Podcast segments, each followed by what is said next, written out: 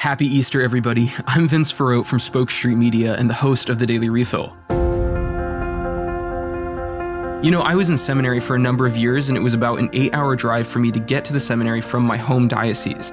After the Triduum, I would leave for seminary on Easter Monday, and because I'm a night owl, I would usually get to the seminary pretty late. As I did for all my trips back to school, I would drop my bag investments in my room and then make my way to the chapel so that I could say a prayer of gratitude for all the safe travels. Getting back late, however, gave me the opportunity for some solitude with the Lord since most guys were already in their rooms. It was a special time for me.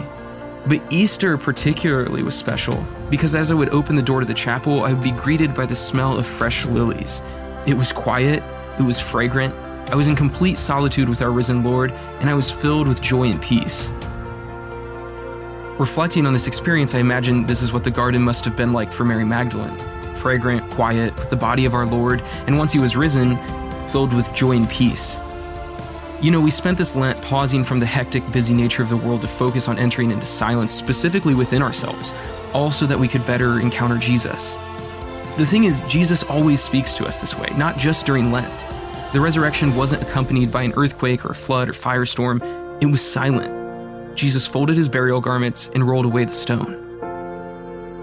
With Easter upon us, I hope and pray that you continue to develop this love language of silence, to hear the Lord speaking to you there and calling your name, just as He did to Mary Magdalene in the garden, just as He did to me in that chapel in Maryland. I hope you all have a blessed Easter season and experience the wonder and the glory of the Lord's resurrection in the silence.